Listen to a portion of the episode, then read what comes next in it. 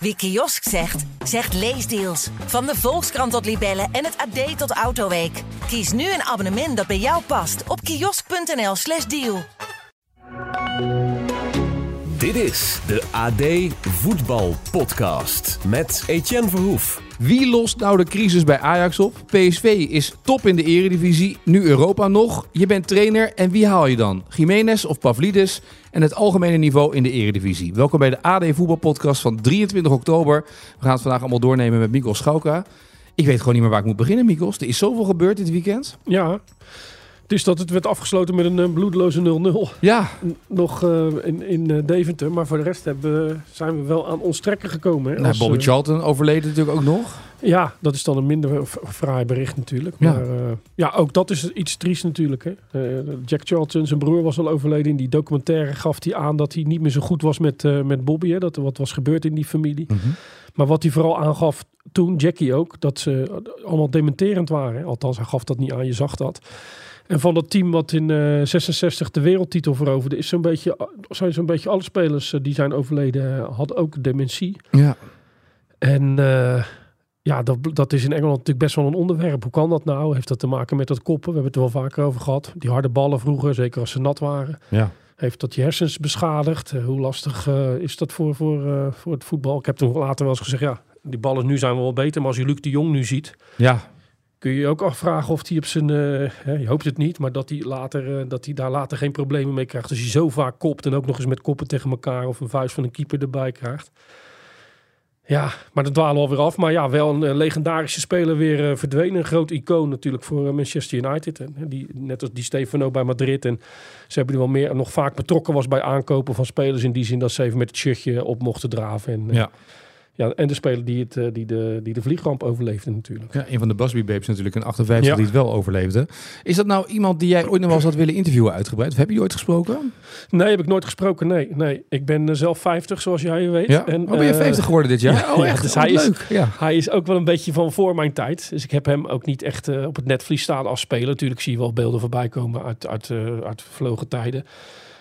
Maar nee, ik ben ook nooit bij hem in de buurt gekomen. Ik hoorde wel, Kees Jansma had hem gesproken. En die vertelde daar wel iets grappigs in. Dat je dan op die dag nog Manchester United kon bellen in die tijd. En zei, ja, met Kees Jansma, ik wil graag Bobby Charlton interviewen. Heeft hij dinsdagmiddag toevallig tijd? En dan lukte dat. Ja, dat is nu natuurlijk ondenkbaar.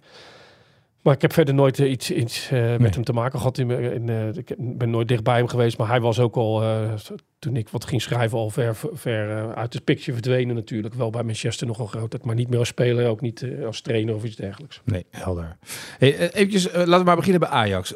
Want we nemen dit op. Ja. En het kan dus zomaar zijn dat als we wakker worden... dat Maurice Steijn ook dan al te horen heeft gekregen dat hij geen trainer meer is. Dat weet je eigenlijk nooit natuurlijk in dat trainersvak.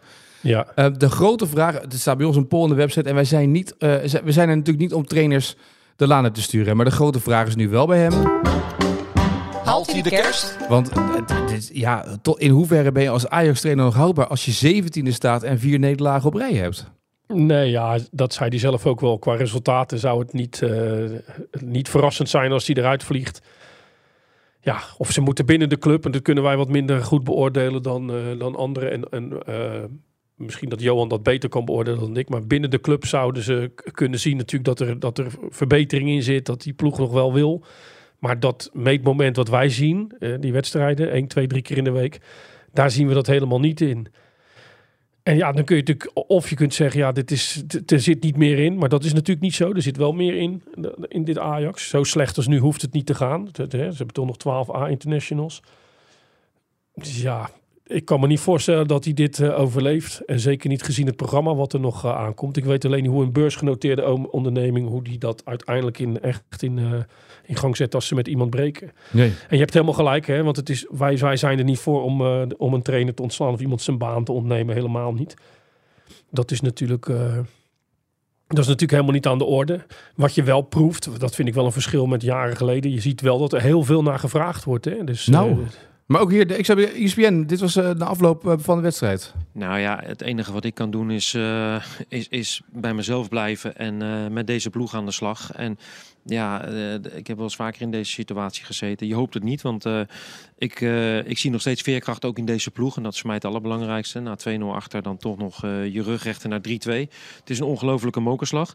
Maar ja, weet je, ik ben 24-7 met Ajax bezig. En als Ajax vindt dat dat de oplossing is om weer resultaten te boeken, dan, dan wie ben ik dan om dat tegen te houden? Ja, maar dus die vraag krijgt hij, dan komt hij naar bij de NOS, krijgt hij die vraag ook. En op de persconferentie krijgt hij die vraag natuurlijk ook. Ja. Is dat toch omdat Maurice Steijn dan... Maurice Steijn is de trainer van Sparta en de trainer van VVV. Die joviale man die steeds bij iedereen even een babbeltje komt maken. Dat het makkelijker wordt om die vraag te stellen. Zou dat bij Van Gaal ook dit doen? Ja, inmiddels wel denk ik. Omdat de tijd zo veranderd is dat vragenstellers... vroeger gingen ze vragen stellen. En dat was het. En dan werd er intern misschien nog wel eens gezegd... joh Piet, had je niet beter ook die vraag nog kunnen stellen? Maar tegenwoordig met de social media die er is...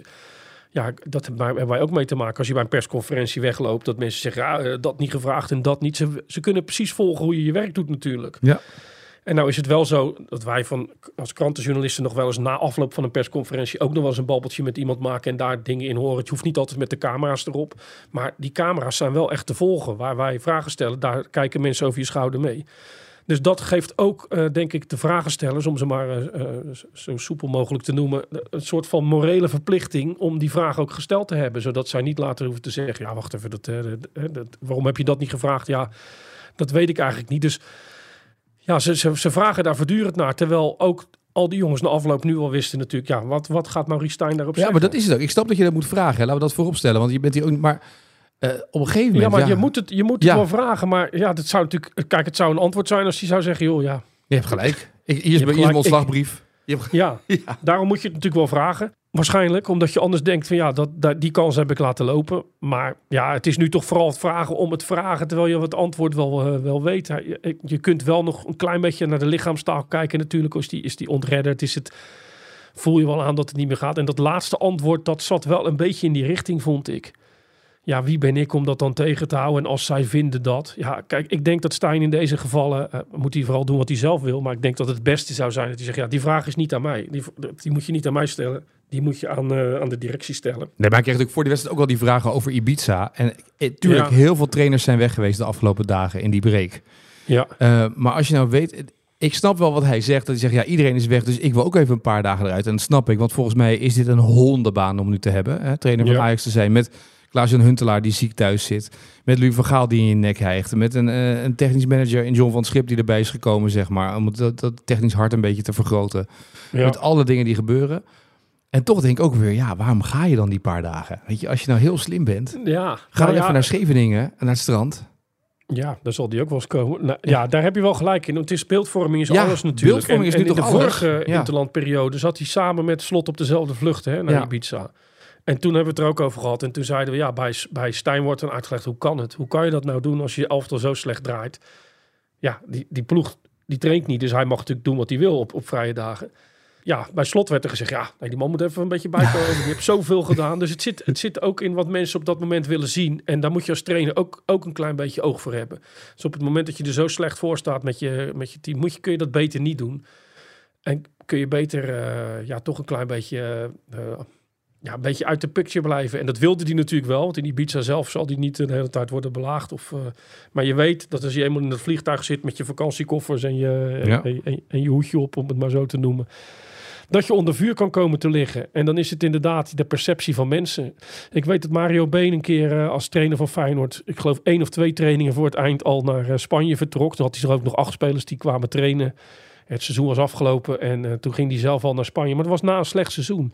En op zich zou iedereen zeggen, ja, die 8 spelers... nou, ze hebben nog ook 27 assistenttrainers. Die kunnen die spelers ook wel even nog 2 trainingjes... zodat de vakantie kan beginnen. Maar dat werd hem ook erg nagedragen. Omdat het een slecht seizoen was geweest. Ja, dan moet een trainer... het is toch net even de kapitein... die moet dan aan boord blijven zo lang mogelijk... en pas als laatste weggaan. En in dit geval was het voor Steijn misschien wel lekker... om even uit de hectiek te gaan... Maar dan weet je ook hoe dat wordt uitgelegd als het misgaat. Ik vind overigens wel, want het ging natuurlijk over de punten die we niet meer zien. Dat zei ik net zelf ook. Maar als je bij Utrecht uit, wat natuurlijk wel echt een slechte seizoen doormaakt. Ja. En natuurlijk ook nu Hosanna loopt, maar gewoon 2-0 in 12 minuten weggeeft tegen een ploeg die eigenlijk op de rug ligt. Maar dat vond ik dan wel weer echt Ajax. Hè? Dat ze dan sowieso die Linson maakte twee geweldige. Ja, geweldig. Bossen. Die eerste was echt geweldig. Die goal. Ja, met zijn borst. Dus daar spat echt de klasse wel vanaf. En dan wordt het, is het in no time is het ook 2-3. Dat heb je natuurlijk zo vaak gezien, hè, bij de topclubs. Eventjes een kwartiertje gas geven en dan wel. Dus dat zat er toch nog wel in. Ik denk dat het niet eens die 1-0 en die 2-0, maar vooral die 3-3 en die 4-3. Ja, dat geeft wel aan hoe diep ze op de bodem zitten. En als je ziet hoe die goals worden weggegeven. Ja, dan geeft Steijn feilloos aan, hoor. Backs zijn te hoog op, noem alles maar op. Telen loopt niet mee met zijn tegenstander. Maar ook daar is hij verantwoordelijk voor. Ja, maar die backs die stonden juist, doordat die backs zo hoog stonden, kon Ajax terugkomen in die wedstrijd. Want daardoor kon Sosa en kon ook die Gaia eindelijk in hun kracht gaan spelen in die wedstrijd. Maar met 3-3... Ja. En dan natuurlijk na zo'n break en dan zo'n bal. Maar goed, normaal gesproken komt die bal van Sütterlo natuurlijk niet 10 meter verder tegen een Utrechtspeler aan. Nee. En kom je meteen in een countersituatie. Maar als je ziet hoe hoog Sosa stond, want hoe laat hij terug is terwijl hij aan het sprinten is. Ja, dat was ook een beetje naïef. Ik snap wel dat Ajax ook weet, 3-3 bij Utrecht is ook niet genoeg. Maar ja, in deze fase moet je toch maar gewoon binnen kunnen halen wat je binnen hebt. Ja, en als Steijn er niet uitgaat, dan krijg je natuurlijk met Brighton en met PSV wel tegenstanders waar je niet kunt voorstellen dat dit team daar resultaat tegen haalt.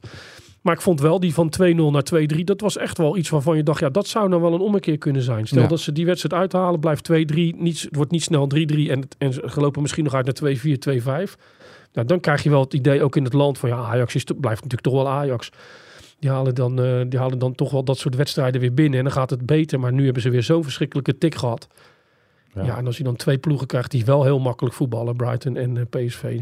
Ja. Dan ziet het er heel slecht uit. En het is echt onwerkelijk, hè, bijna. Want ja, jij volgt het voetbal ook al heel lang. Maar deze situatie ken ik ook helemaal niet. Ajax 17 heb ik echt denk ik nog nooit gezien. En nee, en dan hebben ze natuurlijk met die wedstrijden. Kijk, als ze die inhalen komen ze er echt wel boven. Ja, en dan gaan ze uiteindelijk wel komen. Maar ja, dat ze zo diep op de bodem liggen. Echt op hun rug. Ja. Ja, het is nu zelfs een situatie aan het worden. Kijk, in het begin, Ajax heeft natuurlijk altijd dat imago, hè, van wij zijn de beste en een beetje lacherig naar de rest. En kijk eens naar onze prijzenkast en kijk eens hoe goed wij zijn. En dat irriteert vaak in het land. Maar nu kom je toch al in een fase dat mensen toch denken. En natuurlijk de echt fanatieke supporters hopen dat het nog slechter en slechter gaat. Hè, dus fanatieke supporters van tegenstanders. Maar ja, als ik er zo objectief naar kijk, denk ik, ja, dit is ook wel een beetje... dat leedvermaak is er inmiddels ook wel een beetje af. Het wordt ook een beetje medelijdachtige sfeer. En dat is voor een club als Ajax. Feyenoord heeft dat ook ooit meegemaakt. Dat vonden zij toen het ergste wat er was. Hè? Een soort medelijden. Maar voor een club als Ajax, dat is in mijn optiek bijna nog nooit voorgekomen. Alleen een keer toen ze... Bijzonder toen 100 jaar of zo. Je had het over Jan Wouters net. Dat ze met die nieuwe shirts speelden. Of met die jubileumshirts. En toen ging het ook ontzettend slecht. En verloren ze ook steeds thuiswedstrijden van kleine clubjes en zo. Maar zo slecht als nu... Nou, dat toch wel van zijn leven niemand kunnen bedenken. Nou, ik moet je zeggen, dat weet jij nog meer dan ik, denk ik. Ik heb denk ik in de afgelopen 25 jaar... dat ik nu in de sportjournalistiek ongeveer zit, in de 25 jaar... niet meegemaakt dat een club zo implodeerde als Ajax nu. En heb ik niet alleen over de positie op de ranglijst, hè, maar het is een soort van opeenstapeling van rampen... Dat je denkt, ja, maar dit is... Wanneer houdt iets op? Ik bedoel, je denkt steeds, nu, dan noemen ze dat altijd in die hele mooie zinnetjes in de journalistiek... de gifbeker moet helemaal leeg.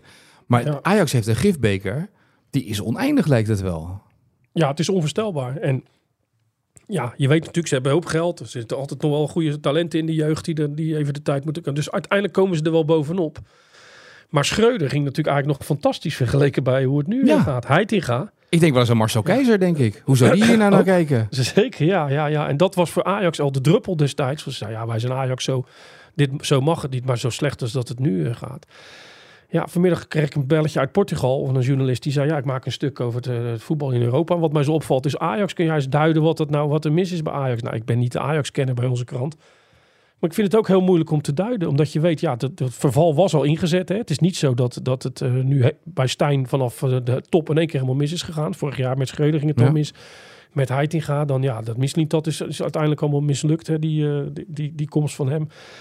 En met Steijn, het is allemaal puzzelstukjes die dit bij elkaar hebben mogelijk gemaakt, om het maar zo te noemen. Ja, maar om nou echt te zeggen, daar en daar is het misgegaan. Maar Sjoerd noemde pas de dikpik van Mark Overmars heeft een hoop in beweging gezet. Ja. Maar als je dat nou op een rij gaat zetten, dan betekent het dus dat de grootste club van Nederland met het meeste geld op de bank dus dusdanig afhankelijk is geweest van Mark Overmars en Erik ten Hag. Van twee mensen eigenlijk. Ja. Die ook nog eens een keer dan een risico hebben genomen met al die spelers te halen. Maar dat het daarna dan zo ontzettend in elkaar stort. En ja. Dat je deze week ook las dat Ajax geld moet gaan lenen om aan de... in ieder geval aan de lopende verplichtingen te kunnen voldoen, bij wijze van spreken. Huntelaar ja. die nu overspannen thuis zit. Een directeur die vertrokken is. En iemand uit de Raad van Commissarissen die nu tijdelijk directeur wordt en straks weer weggaat. Een technisch directeur ontslagen. Ja. Ja, en, dan moet je dan deze, en dan moeten die mensen in deze chaos dan... bedenken we dan ook deze week zeggen tegen Maurice Steijn... joh, luister Maurice, als dat zo zou zijn... jij moet deze week opstappen, maar wie moet het dan overnemen? Want wie brandt zich daaraan nu? Nou ja, dat is het volgende. Kijk, het is wel zo, als ik trainer zou zijn en ik... ja, je slechter kan bijna niet. Nee, dan weet je wel, ja, wacht even. Als ik daar de juiste snaar raak bij een aantal spelers... dan kan ik natuurlijk echt nog wel een team neerzetten. En je ziet ook in wedstrijden dingen waarvan je denkt... ja. De backs hoog op, dat kun je natuurlijk als van de kant heus wel sturen. Als Telen niet met zijn man meeloopt op zo'n cruciaal moment met 3-2, ja, dat kun je echt wel sturen. Ja. Er zijn trainers waarbij dat echt niet gebeurt, want spelers daar even een man kwijt zijn. Dus dat kan echt wel beter gaan. Maar het is ook zo wat je zegt, ja, als ze van de week in Europa verliezen, gaan ze er in de Europa League uit. Wat hebben ze dan daar nog te zoeken? In de competitie is het nu 22 punten op PSV. Dat zou na het volgend weekend 25 kunnen zijn. Ja. Wat moet je dan nog bewerkstelligen? En je kunt natuurlijk dan voor de derde plek of voor de vierde plek vechten. Maar dat is, ja, er is ook niet zo dat ze bij Ajax heel enthousiast worden van knokken voor een vierde plek natuurlijk. Dus als je nu instapt, dan weet je ook, als het alleen maar voor tot het einde van het seizoen is, ja, daar heb je niet zoveel te zoeken. Er is niet zoveel meer te winnen, hoe gek het ook klinkt. Ja, dan moet je een langer traject in durven gaan. Maar durft een club nu, waar het zo slecht gaat, een trainer aan te nemen van zich, ja, jij bent het, wat er ook gebeurt, jij bent de komende 2,5-3 jaar, ben jij onze man. Dus ik denk wat ze dat betreft niet in de rij staan. Aan de andere kant is het Ajax. En dat is zo groot dat elke trainer daar in principe zou willen werken. Michel van der Gaag, bij jou bekende dan bij mij nog, werd natuurlijk laatst genoemd. Dan dacht ik van ja, zou die dan bij Manchester United denken, ja, hier ben ik tweede trainer, toch wel een mooie functie. Zou die alles op willen geven voor Ajax? In het verleden misschien wel, maar ik weet het niet of dat zo makkelijk is. Ik heb ook wel na zitten denken... niet dat ik in de besluitvorming word meegenomen met Ajax. Wie zou dat nou moeten doen? Dat de vandaag heeft gebeld en zegt... Mikos Gouka. Nou, weet je wat ik zat te denken deze week?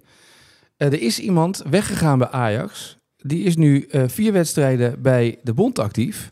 Die wilde dolgraag hoofdtrainer worden. En onder zijn leiding heeft Jong Oranje 4 wedstrijden gespeeld. 4 gewonnen, 13 doelpunten voor, 0 doelpunten tegen. Michael Reiziger. Ja. Ja, kijk, op basis van die resultaten bij Jong Oranje, dat zou een beetje kort door de bocht zijn. Want die spelen dan tegen Georgië en daar had waarschijnlijk Maurice Steijn als bondscoach van Jong Oranje hetzelfde aantal punten gehad. Ja, ik weet het niet. Die hebben ze intern gehad, dus ze zullen heus wel gezien hebben wat ze daaraan hadden. Dus ik kan me ook niet voorstellen dat ze nu die ommezwaai willen maken. Maar die mensen zitten niet meer, hè, die dat toen bedacht hebben. Nee. Ja, ik dacht zelf meer... Kijk, het Ajax-spel moet natuurlijk het Ajax-spel zijn. Dus wat Steijn voorhanden had natuurlijk, dat was niet het Ajax-spel. Dus daar zouden ze een switch in moeten maken. Ja, dan moet je een trainer hebben die weet hoe je aanvallend voetbal, hoe je die patronen erin slijpt. En dan denk ik, maar ik weet niet of die het zou doen. Het is bovendien eerder een Feyenoord-jongen dan een Ajax-jongen, maar Albert Stuivenberg. Ja. Die bij Arsenal natuurlijk net heel dicht naast Arteta zit. Ja, dat zou volgens mij wel iemand zijn die het voetbal bij Ajax erin zou kunnen brengen. Maar ik heb geen idee of die zegt, ja, luister even, ik zit bij Arsenal nu zo goed. Ik verdien dat en dat. Wij veroveren straks de Premier League als het een beetje mee zit. Waarom zou ik naar Ajax gaan? Ik ben ook nog Rotterdammer van nature. Misschien speelt dat, speelt dat mee. Maar zo'n type, dat zou wel kunnen. Alleen dat zit wel een beetje in de lijn van Alfred Schreuder. Ja. Hè? En toen Alfred Schreuder kwam, dacht ik eerlijk gezegd ook, nou, dat hebben ze een goede zet aan, goede trainer. En die kan het voetbal erin brengen. Dat is ook niet gaan werken. Maar zij moeten dus wel iemand hebben die het voetbal erin brengt. Stuivenberg heeft overigens bij Van Gaal natuurlijk gezeten, ook bij Manchester United. Ik weet niet of dat van beide kanten 100% bevallen is. Ik weet ook niet of dat niet zo is. Hè. Dus het is niet zo dat ik hiermee wil suggereren dat die gebotst zijn. Maar hij is daarna niet meer bij Van Gaal aangesloten. Mm-hmm. Maar Van Gaal weet wel wat voor vlees hij in de kuip heeft. Ik denk dat qua profiel zou dat volgens mij wel een goede zijn voor Ajax. Maar je moet iemand hebben die deze spelersgroep op één lijn krijgt, toch? Dat is uiteindelijk waar. Want wat, je kan nog elke trainer hier voor de groep zetten. Kijk hoe moeilijk Ron Jans het heeft bij FC Utrecht ook. Hè? Want FC Utrecht, Ron Jans kwam weer 3 weken vooruit na deze zege, die 4-3. Maar dat was natuurlijk ook tenenkrommend dat je 2-0 voorsprong weggeeft. Maar de trainer van Ajax moet gewoon zorgen dat hij voorwaarden creëert waardoor die ploeg weer gaat voetballen zoals Ajax dat altijd heeft gedaan. En daar hoef je in de Eredivisie echt niet zulke fantastische spelers voor te hebben. Daar kom je al snel aan de bovenkant te zitten. Dus hij moet zorgen dat de patronen erin zitten. En dan kun je echt wel een langzame centrale verdediger hebben. Of een back die af en toe weg is. Maar dat is echt geen ramp in de Eredivisie. Alleen nu lijkt dat zo bij Ajax. Maar normaal gesproken is het in de Eredivisie geen ramp als ze een paar foutjes maken. Omdat Ajax toch altijd wel meer kansen creëerde dan dat ze weggaven. Dus ja, je moet een trainer hebben die weet... Zo kunnen we gaan voetballen. Dat doen we op die en die manier. Zo kunnen we die patronen trainen. Dit is onze werkwijze. En zo kunnen wij snel naar boven toe. En ik denk dat Stuyvenberg wel zo'n type zou kunnen zijn. Van der Gaag misschien ook wel. Maar dat is dan weer iemand die heeft ook... Maar Van der Gaag speelt heel erg... Die houdt... Dat ken ik een beetje van het Excelsior. Die heeft een soort van actie-reactievoetbal, hè, natuurlijk. Dat klopt. Maar hij heeft nu in ieder geval in de keuken gekeken bij een grote club. Heeft ook al bij Ajax gezeten. Ja, Jong Ajax die hebben ze ook laten gaan. Maar Stuyvenberg, zijn naam valt... Vrijwel nooit. En als ik Premier League zit te kijken, of ook Champions League, dan zie ik hem altijd toch wel prominent naast Arteta zitten. Het is niet zo dat hij daar een beetje wordt weggedrukt. Nee, ja, en het is voor mij natuurlijk ook maar een beetje een gokje om eens een naam te noemen. Het is helemaal niet zo dat het een garantie op succes is. Maar die naam hoor je heel weinig vallen, terwijl je denkt aan een Nederlander die aanvallend voetbal erin zou kunnen brengen. Ja, dan zou dat misschien kunnen. Maar als hij daar een goede staf omheen bouwt met een groot prominent Ajax gezicht erin, dan is dat volgens mij wel mogelijk. Maar dan nog is het de vraag, ja, heb je er zin in als trainer in een nu al verloren seizoen? Ja, precies. En we zitten nog in oktober. Gaan we morgen verder over praten, of de komende week ongetwijfeld. Maar ik wil ook even naar de andere clubs toe. Eventjes de huiskamervraag voor vandaag. Yeah, it's always nice to break some records, but it's not breaking until, yeah. Johan Cruyff did very well. He scored 14 goals in the first 14 games. Yeah, that's something. So you already knew that? Yeah, of course I know that, and of course it's difficult to break these records. But of course I'm happy that I'm behind him. Pavlidis was dit. 9 doelpunten, 9 competitiewedstrijden. Heeft nu een record met Johan Cruijff in handen. Stel je bent trainer van een eredivisieploeg. Wie zou jij eerder opstellen als je allebei tot de beschikking hebt? Giménez of Pavlidis? Ja, Giménez.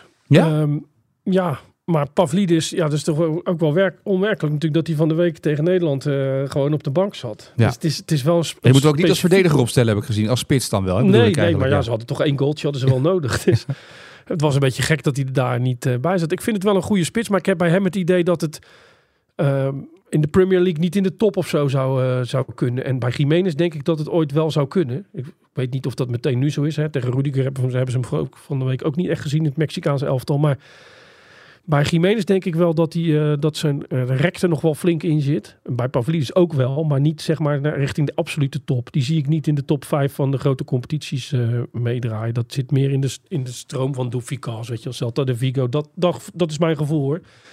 Ik zat namelijk die wedstrijd te kijken van AZ en toen zag je hoe hij meevoetbalt en hoe hij ook spelers... Hij staat natuurlijk niet altijd in de punt van de aanval. Hij voetbalt mee, hij komt de bal ophalen. Ja. Maar als hij voor de goal staat, het is toch op het juiste moment toeslaan, korte hoek, gelijk pasboom handelen. Zeker, ja. Het is een goede spits natuurlijk. Het is completere spits dan Giménez dan. Als voetballer, hè? Ja, Giménez voetbalt ook wel mee. Maar ja, ik denk dat we een klein beetje voorzichtig moeten zijn met veel goals in de Eredivisie. En dan denken dat de carrière geplaveid is voor de toekomst. Want we hebben veel spelers gezien. Nee, ik had ook niet over het buitenland. Hè? Ik zei gewoon, je bent trainer überhaupt in de Eredivisie. Ja, wie stel je op? Ja, als je hem in de Eredivisie hebt, dan is het qua geld alleen maar mogelijk natuurlijk dat Ajax die spitsen haalt. En ja, Giménez zal niet naar Ajax gaan. Pavlidis dat mag ook niet meer natuurlijk. Want er staat zwart op wit geloof ik inmiddels dat je niet aan elkaars mensen komt. Maar ja, als je trainer in de Eredivisie bent, dan zijn deze 2 spitsen natuurlijk allebei van buiten categorie. Ja, precies. Dan maakt het niet zo gek veel uit wie je hebt. Alleen ja, als je al bij Feyenoord zit, kun je eigenlijk niet meer hoger in de Eredivisie. En bij AZ zou het nog kunnen naar 2, 3 andere clubs in Nederland. Maar dat is ook niet meer te betalen. Nee, precies. Maar die Pavlidis 3 doelpunten maken. En Giménez die strijden met elkaar om die topscorerstitel. Ja. Het is wel mooi om te zien, want waar zie je het grote verschil tussen die 2? Is Giménez meer een killer in de 16 dan, vind jij? Dat je zegt, ik zou Giménez opstellen? Ja, ik vind allebei wel killers in de 16. Omdat je allebei op zoveel goals uitkomt. Vind ik wel moeilijk te zeggen of waar nou exact het verschil tussen zit. Bij Giménez zag je wel dat zijn spel zonder bal, dat liet wel te wensen over. Hè? Het was echt een speler die wachtte op zijn kansjes. En die nu veel meer in het teambelang moet doen. Dat had Pavlidis volgens mij van nature al. Dat komt ook omdat je bij Willem II speelt. Kun je ook niet zo leunen op die 1-2 kansjes per wedstrijd. Want dan heb je de wedstrijd erbij waarin je helemaal niet in het voetbal meedoet. Maar ja, ik denk vooral dat bij Giménez de ontwikkeling zo snel gaat dat hij straks een stuk verder is. En Pavlidis is echt wel een goed meevoetballende speler. Maakt makkelijk zijn doelpunten.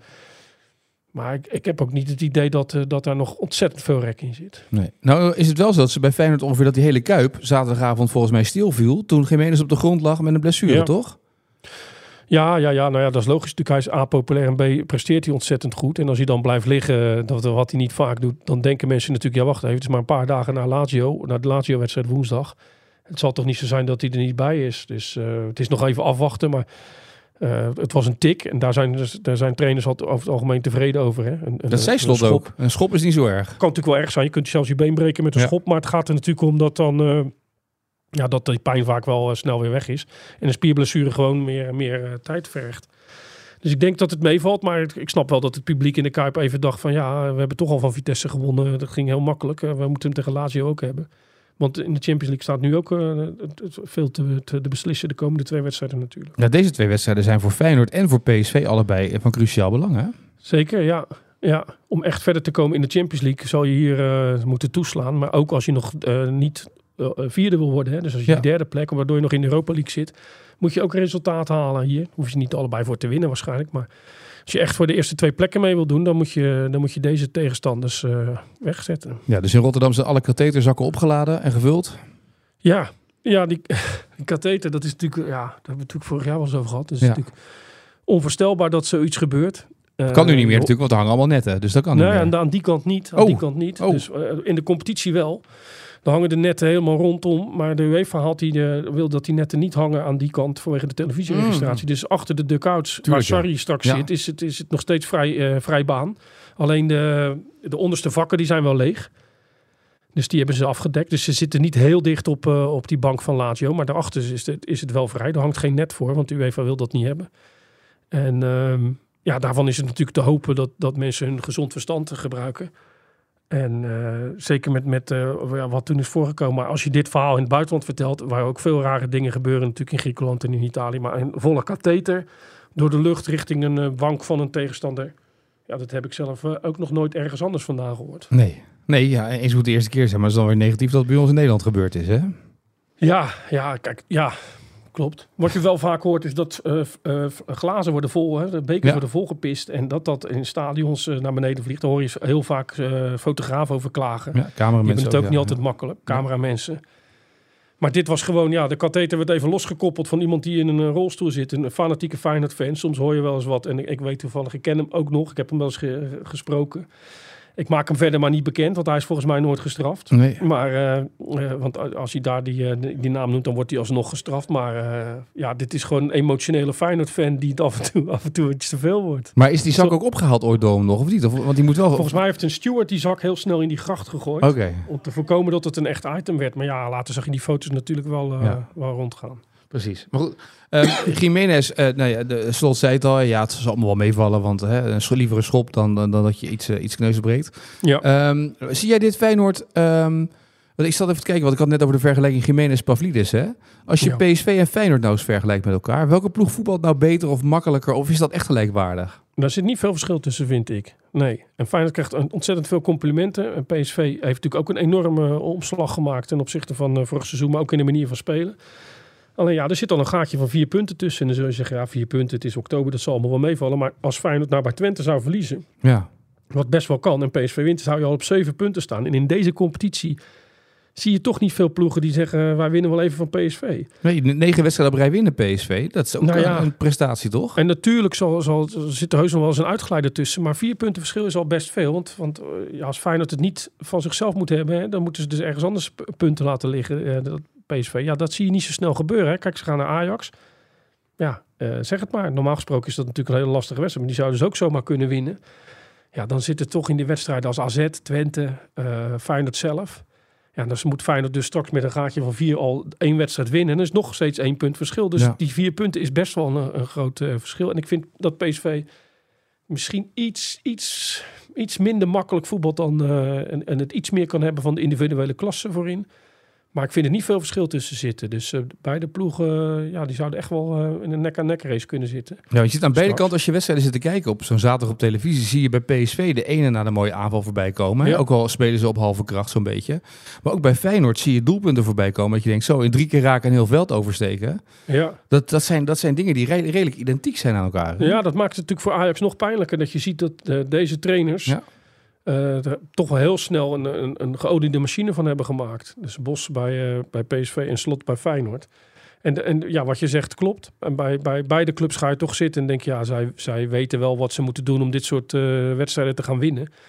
En dat lukt dan ook. En ze hebben heel veel klassen voorin. PSV natuurlijk zeker als lang speelt, nog iets makkelijker denk ik dan Feyenoord. Maar ja, er is echt aan gewerkt. En dat maakt het contrast met de ploegen die niet presteren nog zoveel groter. Ja, en is dat het verschil? Kijk, in de Eredivisie is dat gat er voor PSV in het voordeel. Ja. Als je kijkt naar de Champions League, dan zie je dat Feyenoord daar iets makkelijker lijkt te voetballen en mee te voetballen. Zie Atletico Madrid ook, hè. Eigenlijk vergeet daar de punten te pakken. Ja. Terwijl PSV tegen Sevilla moeite heeft om die kansen te creëren. Is dat dan toch het verschil tussen nog zoeken naar de juiste afstelling met elkaar? Nee, ja, het is moeilijk om die pools te vergelijken. Zeker in 2 wedstrijden. PSV heeft natuurlijk Arsenal gehad. Ja, dat is echt wel de top. Hoewel dat die net weer bij zijn na een aantal moeilijke jaren. En Sevilla is natuurlijk wel echt een uitgenaste ploeg in Europa. Feyenoord met Celtic, kort wel zien. Celtic niet echt de top. Feyenoord toch wel eigenlijk al wel wat beter al dan die ploeg. En bij Atletico wel goed gespeeld, maar daar is het dan toch niet gelukt. Dus dat is moeilijk, maar je ziet dat ja, wat ze in de Eredivisie hebben, waar ze veel makkelijker aan kansen komen, wedstrijden beslissen, dat is in Europa dan een stukje moeilijker met de tegenstander. Dat is natuurlijk ook logisch. Maar ja, ik denk dat beide ploegen toch wel in staat zijn om ook in de Champions League wedstrijden te winnen. En dan is een beetje de vraag, wat is het verschil tussen je eerste en je laatste wedstrijd? Hè? Maak je inderdaad die vorderingen die je ook in de competitie maakt en kun je meespelen om die prijs. Maar als je het even loskoppelt van de Champions League, denk ik dat deze ploegen in Nederland echt een maatje te groot zijn voor alle anderen. Dus ook van AZ, Twente, noem ze allemaal maar op. Ja, want Twente speelt gelijk dit weekend tegen Heracles met 2-2. Dus die lopen ook wat averij op, waardoor nu PSV eerste is, AZ tweede en dan Feyenoord. AZ volgt nog op 2 punten, ook nog niet verloren deze competitie. Als je dan naar de rest van de ranglijst kijkt, dan heb ik het idee, en als je de rest van het voetbal eerlijk gezegd kijkt dit weekend, het is natuurlijk wel spannend en het is leuk zo'n degradatiekraker tussen Utrecht en Ajax.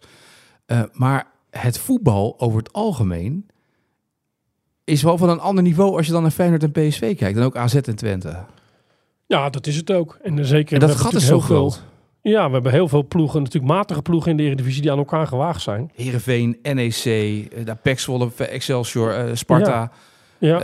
Go Ahead, het is allemaal een beetje hetzelfde laken en pak, toch? Ja, dat klopt. En er zitten natuurlijk ploegen bij, die hebben het al redelijk gedaan. Hè? Excelsior, Go Ahead. Dus een keertje wat minder. Dat is allemaal niet zo'n ramp.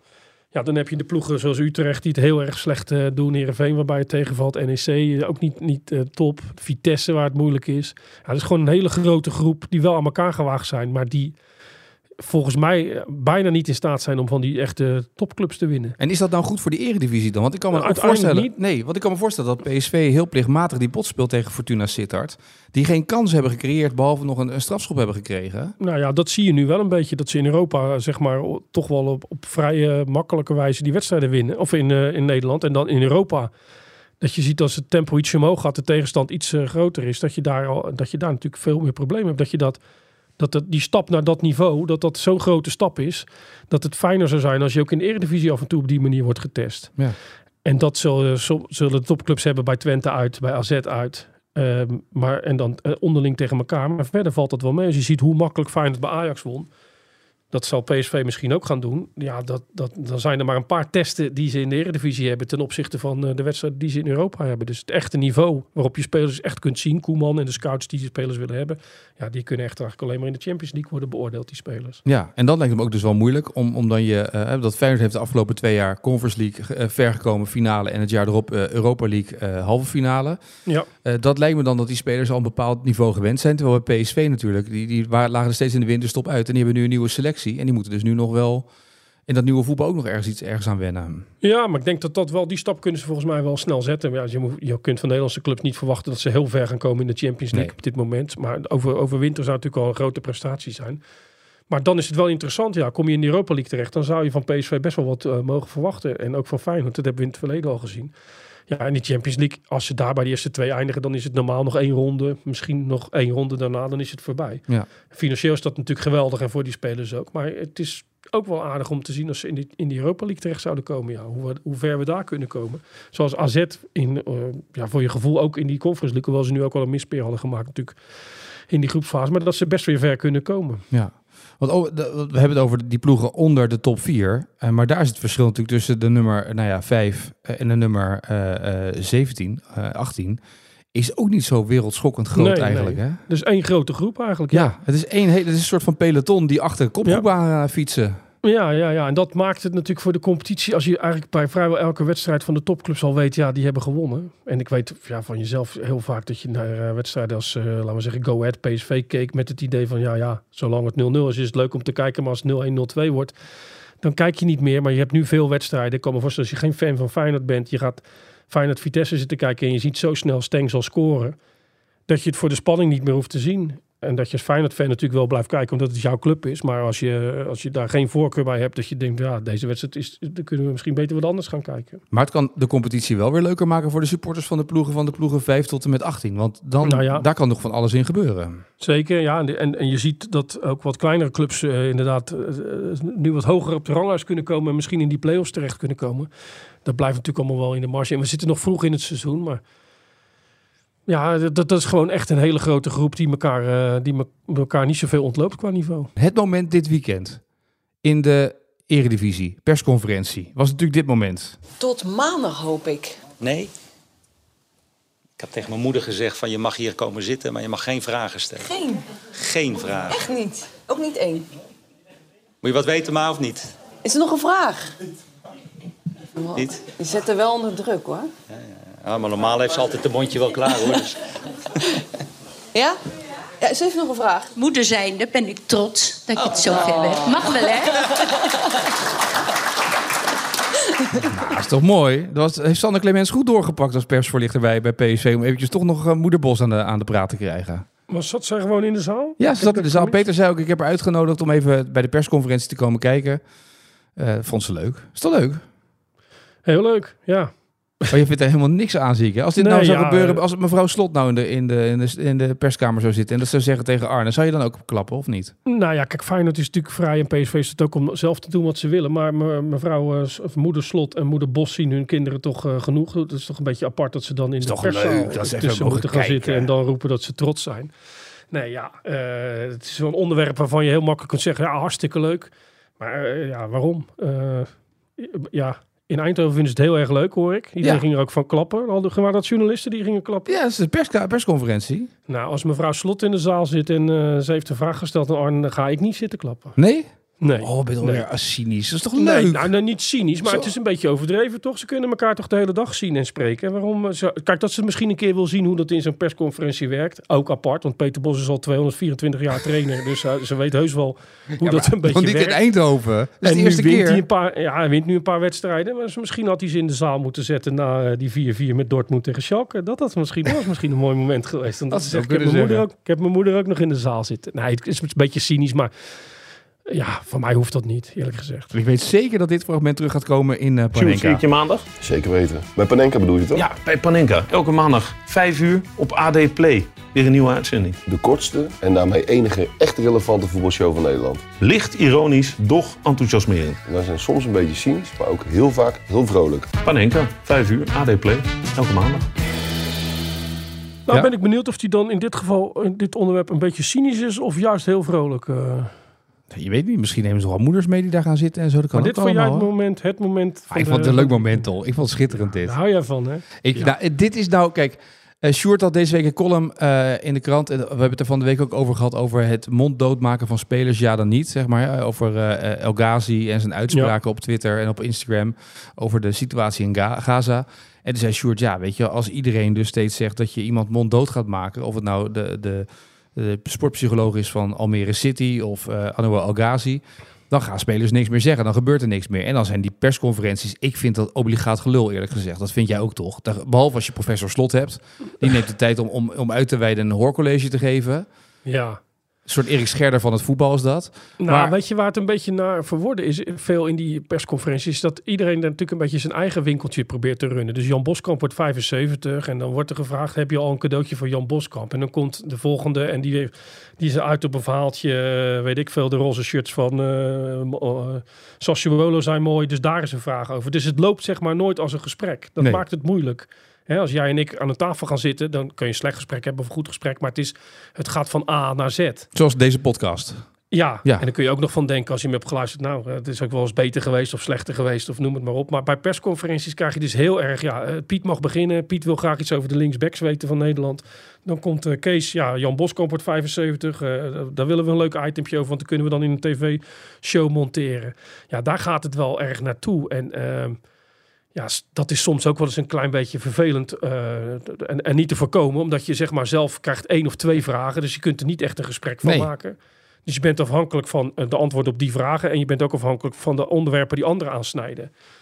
Dus dat maakt het wel eens moeilijk. Dus misschien als mensen die tegenwoordig allemaal meeluisteren zitten te denken... ja, dat gaat van hot naar her. Daar hebben ze wel gelijk in. En het is anders natuurlijk als je gewoon een trainer interviewt of een speler interviewt. En dan roepen ze best wel eens dingen hoor. Alleen... ja, ik kan me ook voorstellen dat ze een beetje tussen de lijntjes willen blijven. Omdat je gewoon weet wat het allemaal oplevert als je het niet doet. Maar daarom vind ik het moment zo leuk ook. Dat er gewoon even wat onverwachts gebeurt. Als ze nou een goede vraag had gesteld. Oké, dat doen we dan volgende keer. Dan wordt het weer wat anders. Ja. Maar maar die persconferenties, dat is niet altijd vloeiend. En het leukste is dan vaak als het een klein beetje schuurt. Bij Louis van Gaal, noem dat maar op. Precies. Dat soort interviews, maar... ja, dat is niet altijd makkelijk, maar de journalisten kunnen daar ook niet altijd de schuld van krijgen. Nee, dat vond ik. Ik zat aan Koeman te kijken van de week ook bij het Nederlands Elftal, bij die persconferenties. Het is natuurlijk ook obligate praatjes, weet je. Het is allemaal niet heel spannend. Als ik daar wat uit wil halen voor de podcast, denk ik, dat is ook zo. Dat is ook zo, maar het is ook moeilijk. Kijk, je zit in een zaal, er zitten allerlei mensen, televisiecamera's staan erop. Dus als je echt zeg maar iets schurends wil maken, dat kan. Maar ja, ben je daarop uit, heeft dat zin? Kijk, het is bij Feyenoord zo. En bij al die andere trainers die bij Feyenoord werken ook. De persconferentie is afgelopen. En dan kun je daarna ook nog wel rustig een babbeltje maken. Dus als je echt wil zeggen van... joh, ja, Arne Slot, ik vind nou dat je dat op die rechtsbackpositie al wekenlang helemaal verkeerd oplost. Ik noem maar iets. Dan kun je dat ook op die manier vragen. En dan kan die uitleg geven. En dan kan je het er nog niet mee eens zijn. Wil je dat echt voor de camera's? Hè, dan wil je het een beetje schurend maken. Ja, daar zijn natuurlijk ook mensen die daar op die manier op uit zijn. Zeker in de tijd van Van Gaal.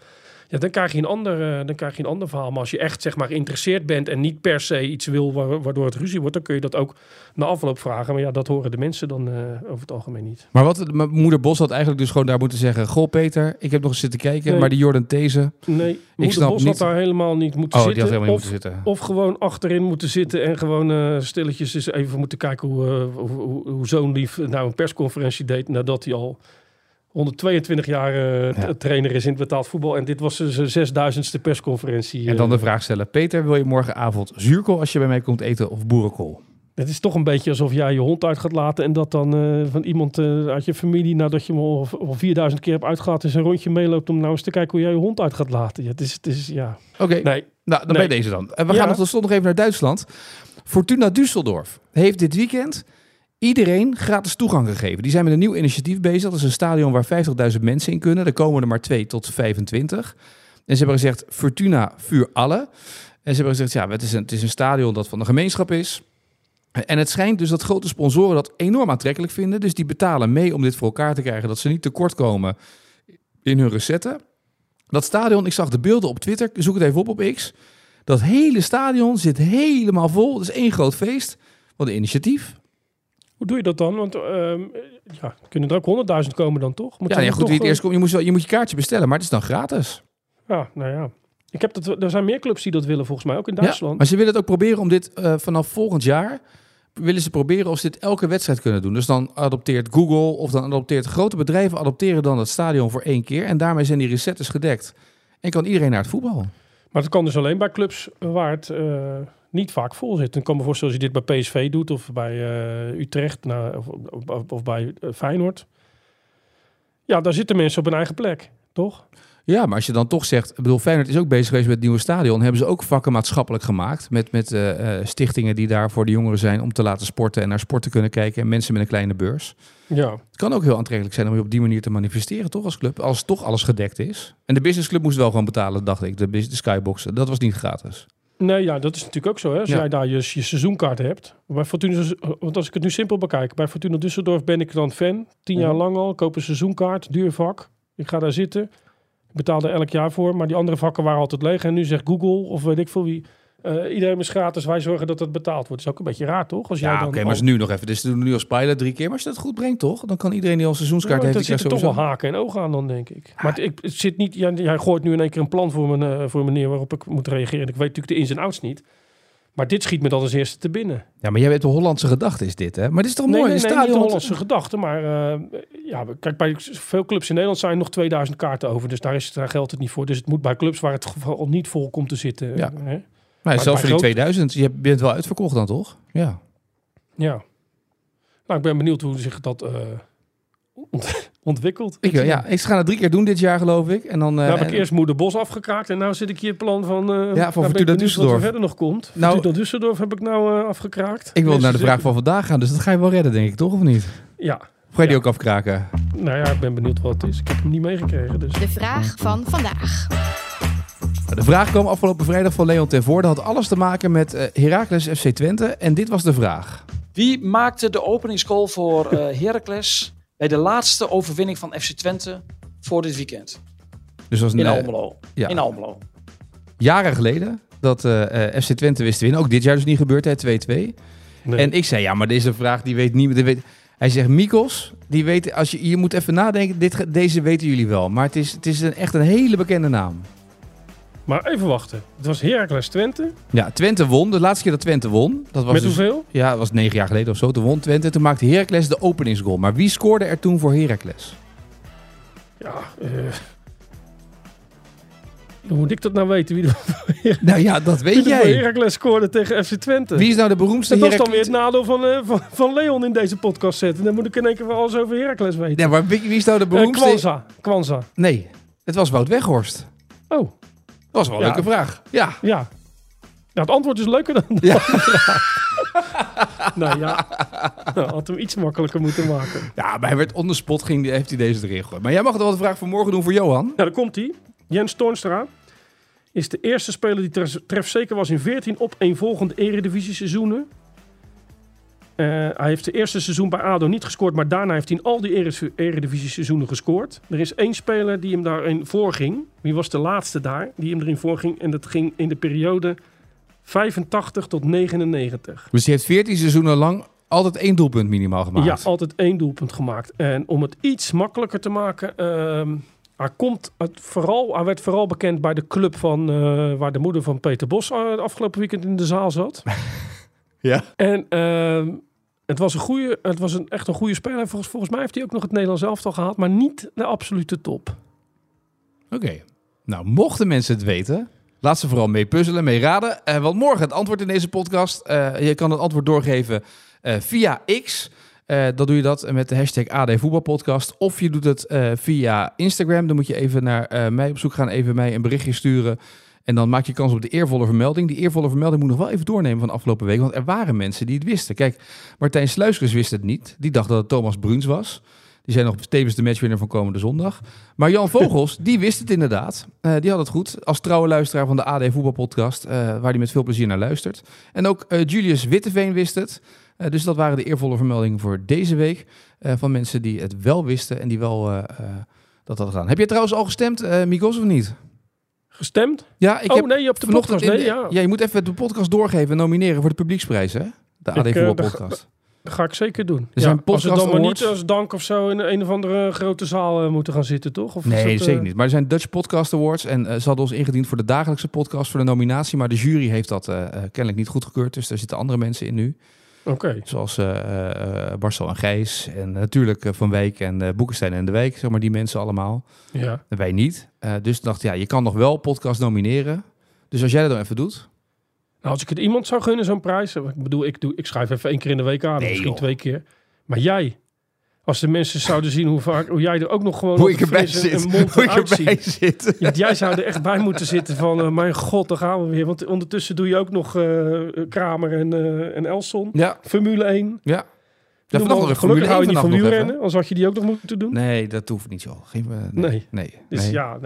Maar altijd vrolijk. Ja, nou, ik ga meteen stemmen. Maar ja, doe ik het voor jou, hè? Dat is goed. Doe jij dat op jezelf stemmen vind ik altijd zo... Ja, vind ik ook zo wat. Dus ik stem ook niet namelijk. Maar als jij het nou doet... Nee. En als Sjoerd het nou even doet... Ik stem dan op jou. Ja, is goed. Ja. Dan hebben we bij deze dan even die AD Voetbalpodcast nomineren. Bij Publieksprijs, hè? Het linkje wat ik heb gebruikt. Ja. Ja, top. Doen we. Nou, op naar een nieuwe dag. Ik wens jou een mooie dag. Morgen een nieuwe AD Voetbalpodcast. Dan met Johan Inans. Kijken of er dan al nieuws is uit Amsterdam of niet. En bellen we even met Rick Elfrink vanuit Lans. Om te kijken hoe het met PSV gaat. En of Ma Bos mee is. Misschien nog wel leuk op de persconferentie daar. Ja, misschien kan ze elke persconferentie mee. Dat is even aanschuift. Speciaal voor jou. Ja. Ik hoop wel dat ze mee is bij Feyenoord PSV. Bij de persconferentie. Speciaal voor jou. Ja, nou wat mij betreft... van harte welkom. Toch goede vragen stelt dan. Hè? Dat is dan wel vereist. Heel goed. Ja. Mikos, dankjewel. Ik wens je een mooie dag. Hetzelfde.